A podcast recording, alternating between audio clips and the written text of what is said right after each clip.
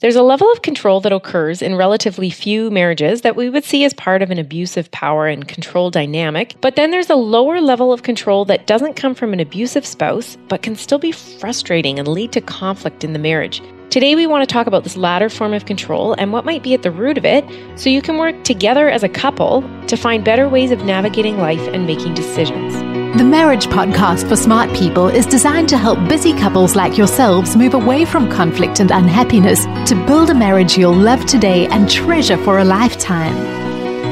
This podcast is made possible by listeners like you. Learn how you can help save marriages, prevent divorces, and keep families intact by going to oyf.support. Once again, that website is oyf.support. And now, here are your hosts, Caleb and Verlinda Simone Gandel from Only You Forever. Welcome to the Marriage Podcast for Smart People. If you want to build a thriving, passionate marriage, we've got the research, the truth, and the answers you're looking for. We have an interesting episode for you this week. This is episode number 279, and today we're going to be talking about control issues in marriage. Hey there, before we get started, if you missed last week's episode, we discussed specific abusive behaviors in detail, emotionally abusive. So that's worth going back and checking out if you're thinking you're experiencing that. Also, do make sure you hit that subscribe button on your podcast player so you don't miss any upcoming shows from us. If you're struggling with your marriage, we offer sound, research based advice, and most of all, we offer hope. So, Caleb. Yes, ma'am. Control issues. Yes, as you mentioned in the opening, it's not abusive control that we're looking at in this mm-hmm. show today. That kind of control, the abusive kind, has a distinct feel of domination, of power over, of forced submission, making the victim feel less than in the marriage or less than as a human, even. Okay. We've talked about abuse in other episodes in our last episode, so we won't elaborate further. But what we're discussing in this show is what people might call the annoying kind of controlling. Okay, like just day like, to why day. do you have to control that? Mm, okay. It's not about power and dominance as much as it's just about the controlling spouse's worry, fear, anxiety, maybe even mental health driving this behavior. And sometimes even the non controlling spouse themselves may act in ways that prompt this sort of behavior. So you might be contributing to it if you think you're listening to this to try to Oh. figure out your spouse. Like, Huh. What might be your role? Okay. So, where do these control issues come from? Like, why do we have control issues? Like, I'll put up my hand here first. Yes, I have control issues. I would say the first place you want to kind of root around in to look for a source is fear. Okay. If if you're afraid and you want to make it safer, you're going to control the variables. Right. Every human being. See, that's totally normal, though. it's very common. It's very common, but I don't know if it makes it normal. I think. okay.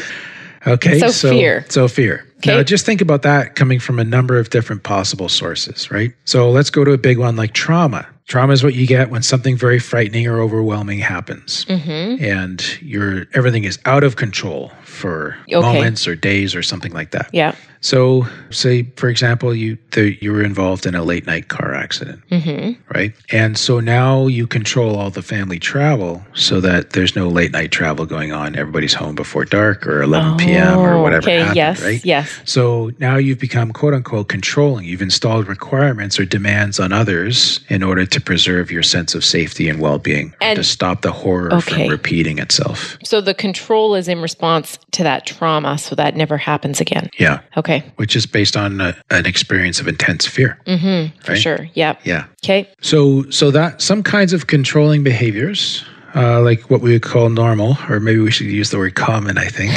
controlling behaviors can come from trauma. Yeah. Now, another spot is abandonment. If you are left alone as a child or left alone at a point in your marriage or something like that where you felt very alone, that may result in the kind of controlling of like where you then don't let your spouse do things on their own or don't do certain things on their own. You always have to be there or always together Okay. because of that abandonment experience that you had. Another one is betrayal. Now, betrayal can be like trauma or can cause trauma as well, but it may lead to controlling relationship with certain kinds of people in order to prevent re-betrayal. So let's say you were in your first marriage, you were absolutely betrayed by your spouse uh, sexually. And so in your second marriage, you may marry a very, very faithful person, but you exert control on them to make sure that that previous betrayal doesn't reoccur Yeah. much to the frustration of your your current spouse. Yeah. Yeah. Yeah. Yeah. Now, that can get really tricky because it can cause such distress in your marriage that there's an emotional separation, there's drifting apart that occurs between you,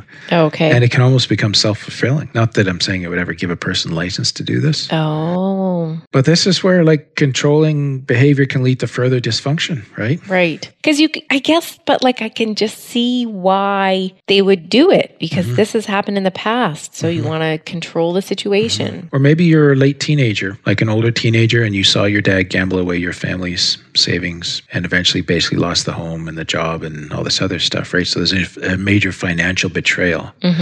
And now, like, you know, as a mom, you might think you're kind of a super budgeter, but there's actually a ton of control over where every penny goes. Okay, I can see that, but, but there's nothing wrong with budgeting though. Oh, okay, everybody. Verlinda's the budgeter and I'm the spender in Yes. the family. yes. So I'm not, I agree with you. and my dad didn't gamble away the No, whole that- thing. no, true. That's fictional, but like okay, I can see But this that. is like imagine so imagine the husband in this relationship and he's like he's getting dragged over the coals because he dropped a buck fifty on a chocolate bar and she can't handle it and he's like can I mm. not even buy a chocolate bar without asking your permission oh, okay. like you budget but I know that I can get you can see the budget and and make my decisions yeah, right? yeah. so again so this is a higher level of control than just a healthy budgeting Okay. habit. And maybe one spouse needing to learn to get better at that has Maybe. as may or may not have happened in our marriage right does that make sense Yeah, I think so. Okay, so another source of control. So we've touched on trauma, abandonment, betrayal, very much related to fear, but going in a in a different direction now, stepping away from so that common root of fear. Mm-hmm. Mental health. Take a personality disorder like borderline personality disorder. So this is a person. This kind of actually ties back to the abandonment one. So I guess this would have some fear in it. But if you leave, I will hurt myself mm. or I might not be okay somehow. So this is kind of the oh. clinging form of control now. Or that's not very common. There's not a lot of people that suffer from that personality disorder.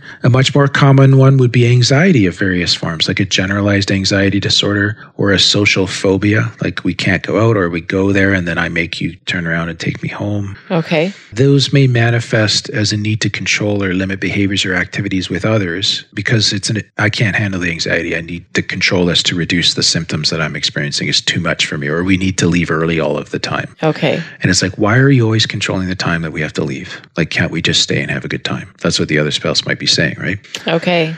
Uh, symptoms of OCD, or even like uh, this is not a formally like in a in the DSM kind of thing, but uh, relational OCD is is a fairly well I'm going to say well documented by anecdotally well Okay. documented. Yeah, we have an article on that on our site as well. But that's where there's an obsession over the quality that of the bond between you guys. Like one person is always really checking up on how things are going.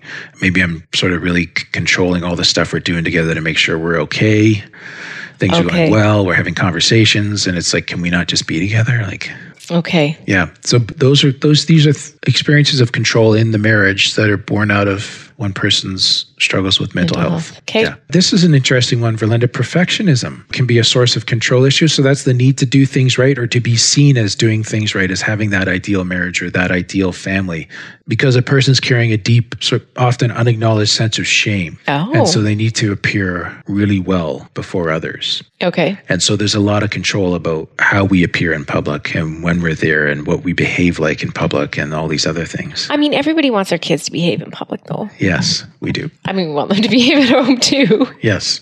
Perfectionism can drive control issues. Yep. Low self esteem. One study reported that 35% of controlling people believe that they're nobody, that they have no value unless they're in a relationship. Really? Yeah. So this is now drawing a lot of value from being in a marriage to try to shore up my self esteem that I'm a wanted, lovable person. Mm-hmm. Could be underneath that like a fear of being useless without my spouse, a fear that my spouse will reject me if if I really show who I am. So there can be uh, controlling behaviors that come out of that. There can be the belief that nobody else will love me, so I will do anything to keep you. Okay. Yeah, I do need to. Can I do the bonus guide while you're doing that, or you need to stop for a Yeah, no, it's Yeah. just a second. need to keep you. So maybe I'll just jump in here, Verlinda. Once again, we have created a bonus guide for our much appreciated supporters. This one gives you a step by step conversation template to talk through what is happening around these control issues without getting into deeper conflict. So you can get this by becoming a patron of the Marriage Podcast for Smart People. It really is just a, a discussion guide niched around this whole issue of control. And we'll take a short 60 second break here to tell you about our Patreon program. What happens when the fairy tale marriage meets reality? Too often, high expectations lead to disappointment, communication breaks down, and the struggles of day to day life become overwhelming, leaving you feeling lost and without hope. Unfortunately, marriage does not come with an instruction manual. Marriage troubles are deeply personal and can take a toll on you, your spouse, and your family. Counseling can be expensive and divorce is very costly. It doesn't have to be this way. Caleb and Verlinda understand your pain and frustration. Their mission is to help save as many marriages as possible, and to date, thousands of couples are helped through their weekly podcast. But the most important marriage they want to help save is yours. With a minimum of a $10 investment a month, you gain access to exclusive bonus content and valuable information to help you succeed in your own marriage. Learn more about saving marriages and how you can help at oyf.support. That's oyf.support.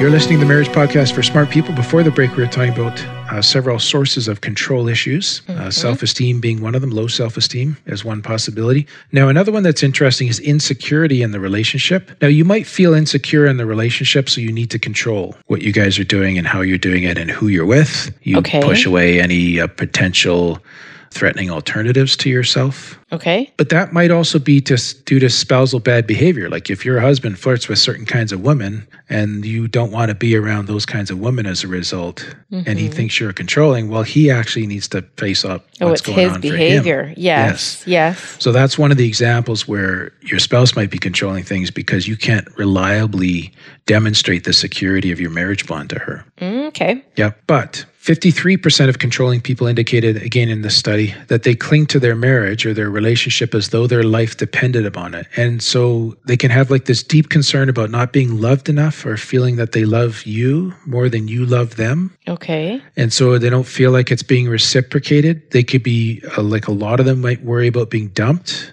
about being left by you, so much so that their fear keeps them up at night. And so that might result in really controlling a lot of the things that you do together or making sure that it's just you guys together all the time because they're trying to shore up this uncertainty that they're carrying around. Okay. This insecurity that they're feeling. So insecurity can drive control issues. Wow. Yeah. That would be really hard to be at that point where you're not secure enough in your marriage that you can even sleep at night. Mm-hmm. Like that's a high percentage. What did you say it was? It's a high percentage of controlling people, 53%. Oh, so it's not 54%, 54% of people. No, no, no. Oh, okay. Yeah, of people that would be called controlling. Okay. So it's just saying, like, if you're listening to this and your spouse is saying you're kind of controlling and you're like, you know what, I do stay up at night worried about our marriage, you know, that might be something to explore with a therapist. So it may be like an attachment issue. Maybe you had a parent that was unreliably available. mm-hmm.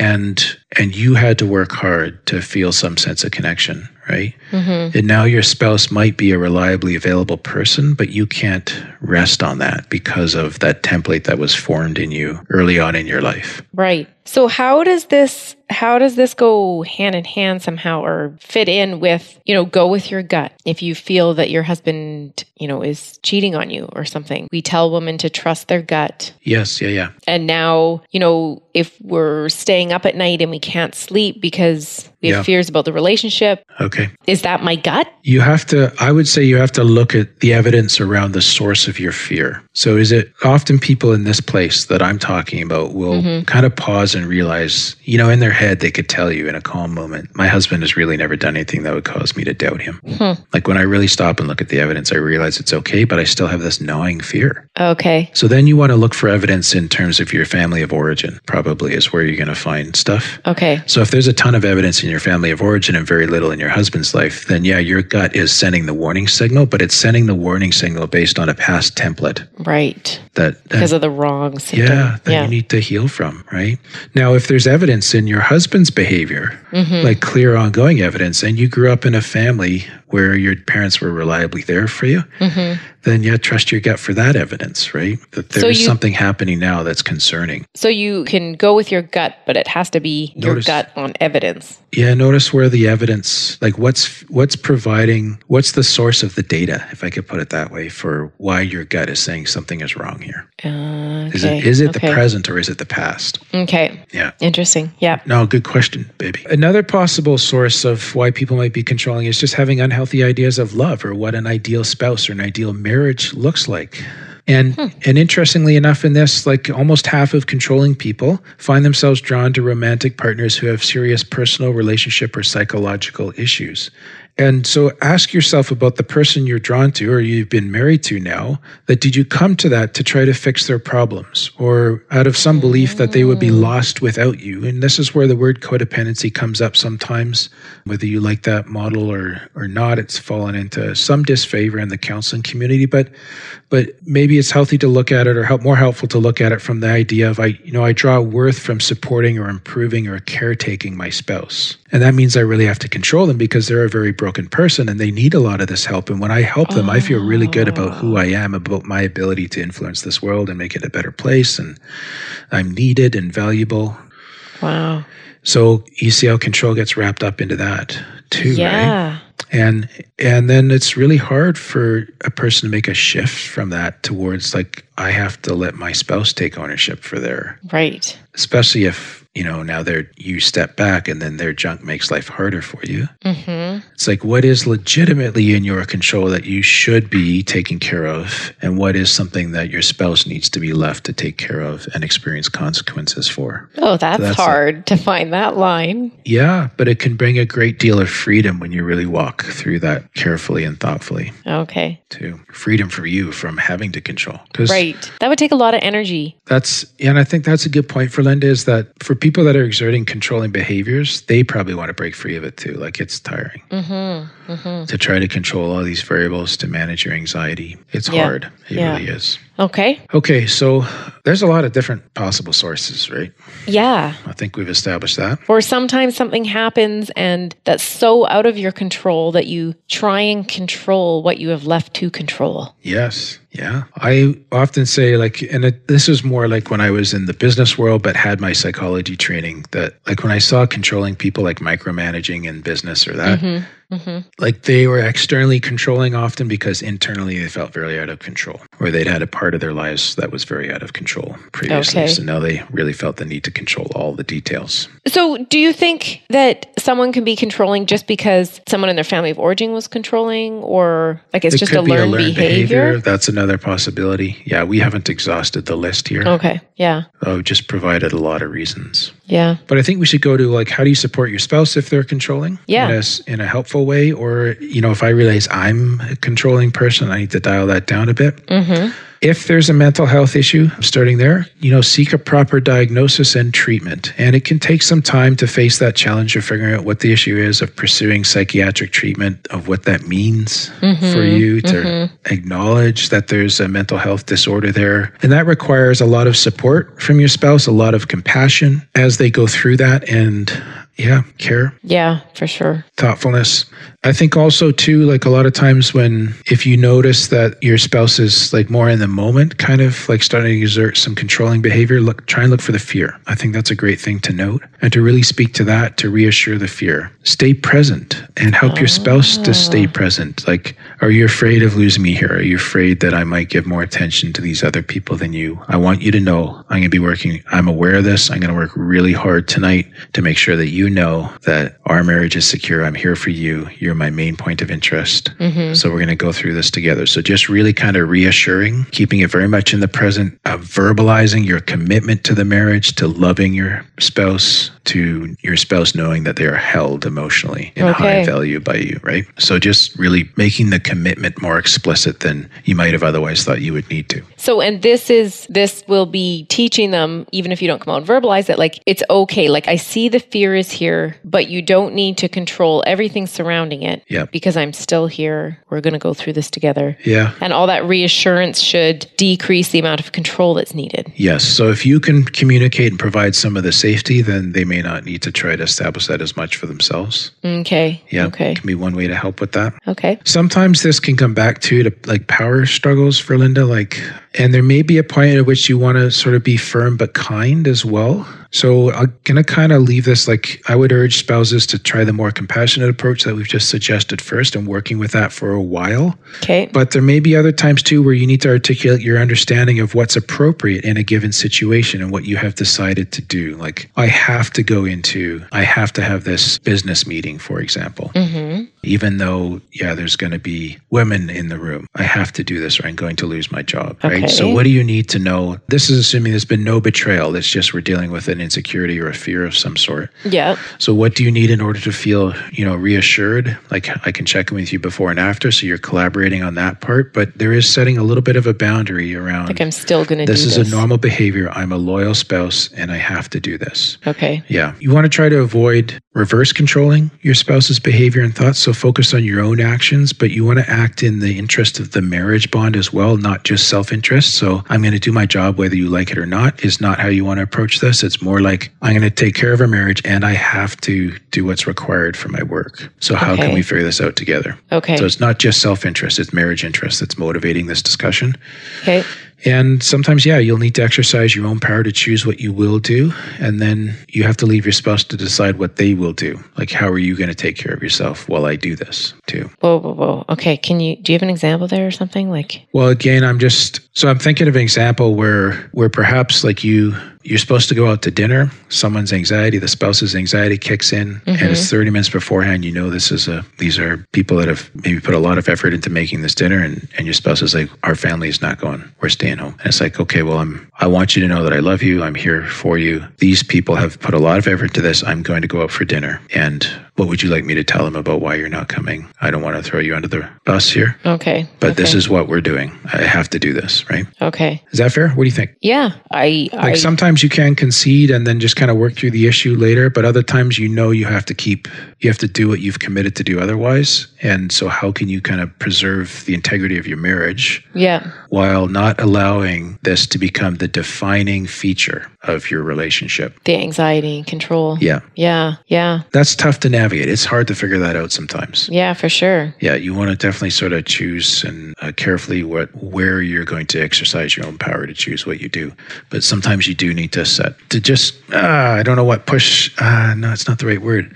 Compassionately step out of the power struggle and challenge your spouse to face their fears too. Right. Yeah, Rather without just like without hurting them them. along too. yeah without enabling, but without mm-hmm. hurting them either. Right. Yeah. Yeah. Well, those are some interesting thoughts. Yeah. Good. So thank you to Peter and Kevin who became patrons between this recording and our previous one. Thank you for your support. Thank you for all our patron supports. We couldn't do this without you. Caleb, next week. Next week we are talking about not next week, next episode. Next episode, sorry. We're talking about the five fundamentals of good marriage communication. It's kind of a back to basics one. Should be fun. Yeah, should be good. All right. Well, that's all for this week. Thank you for listening. You can get the full show notes at oyf.link slash 279. Find out how you can help. Go to oyf.support. Thanks, and we'll see you next episode. The Marriage Podcast for Smart People is totally funded by listeners who support Caleb and Verlinda in their mission to save marriages. If you would like to be part of this worthy cause, open your web browser to oyf.support. A minimum investment of $10 per month will help restore hope to married couples. Plus, as a patron, you'll gain access to exclusive bonus content and valuable information to help you succeed in your own marriage. Go to the website oyf.support now for more information. Thanks for listening to the Marriage Podcast for Smart People from Only You Forever.